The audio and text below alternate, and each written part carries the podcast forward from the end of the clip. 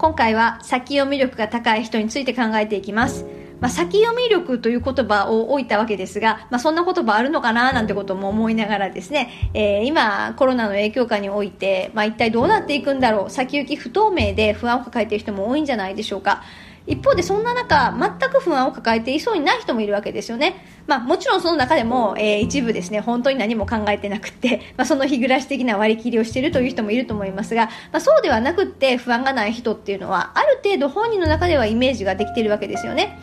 一歩先を見据えていると。まあ、つまり不安というのは先が見えないことに起因しているので、まあ、今日は、まあ、そういったそういった先が見えて、まあ、一定の安定感を持っている人の能力について見ていきたいなというふうに思っています。まあ、そもそも先読み力という定義ですが常に一歩先を、まあ、一歩二歩先を見続ける能力例えばですね、えー、まあ、今みたいなこのコロナの時代においてこの先こういう風になっていきそうみたいな人なんかもそうですしあるいは具体的に何かプロジェクトを始めるときに、えー、バットをやるべきことを出した後、まあ、こういったこと起こっていくかもねそうなったらこんなことしないとねみたいなことでどんどんどんどん先を行く人がいます、まあ、そんな人なんかも、まあ、含めて先読み力が高い人というふうに見て考えたいわけですね。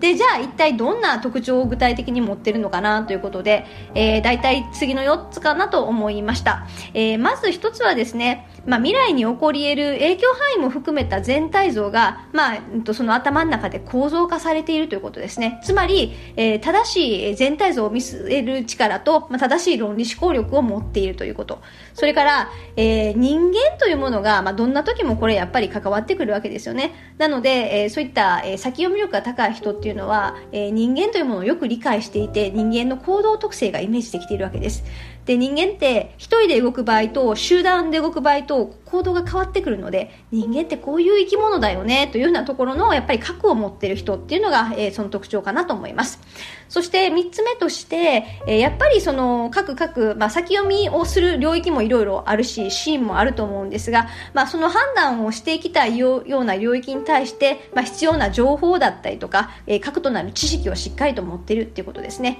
で、まあ、なかなかですね、こういったことって、えー、日常の努力の結果ということがあるので、まあ、普段からインプットしているというふうなところも言えるのではないかと思います。ただし、今回のような、まあ、コロナの影響みたいなところは、えー、日々いろんな情報がアップデートされているので、まあ、的確に情報を収集して、まあ、そのインプットを、まあ、するというふうなところでも、まあ、対応できる部分もあるのではないかと思いますが、まあ、一方で、まあ、それだけではなくって、最後の特徴ですが、えー、パターンが能力に長けているというような特徴が挙げられると思います。どういうことかというと、まあ、起こっている事象から抽象度を上げて、まあ、パターンを抽出する能力があるということですよね。で、例えば最近のそのコロナコロナでなんかちょっと嫌ですけれども、えー、コロナの話でいくと、過去に起こったスペイン風邪みたいな時の事象なんかがあって、まあ、そこからどういうふうな、えー、ことが起こっていったのか、まあ、これはまあ知識としてのインプットもできますし、まあ、逆にそれと今回のコロナ禍の中の状況のパターンを、まあ、うまく組み合わせながら、で、えー、同時にいろんな事象を予測しながら、まあ、実際起こってから振り返る、そんな特性をあの持ってると思います。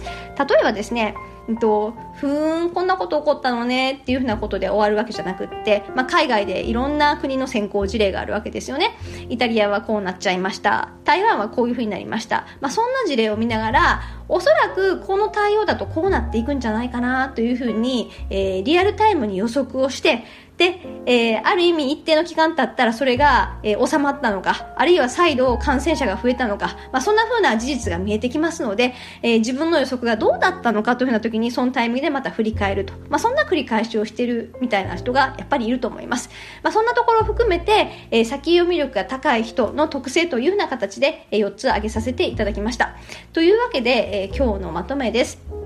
先読み力が高い人というのは、えー、人間理解をしっかりと持って、まあ、普段から情報をインプットしてたくさんの、まあ、考えながらですね多くの経験から学んでいる、まあ、それを継続的にやり続けているということです。もちろんベースの論理思考力ももちろん持っているんだと思います。なので、まあ、普段からの、まあ、全ての能力の、まあ、トレーニングの集大成とも言えるわけです。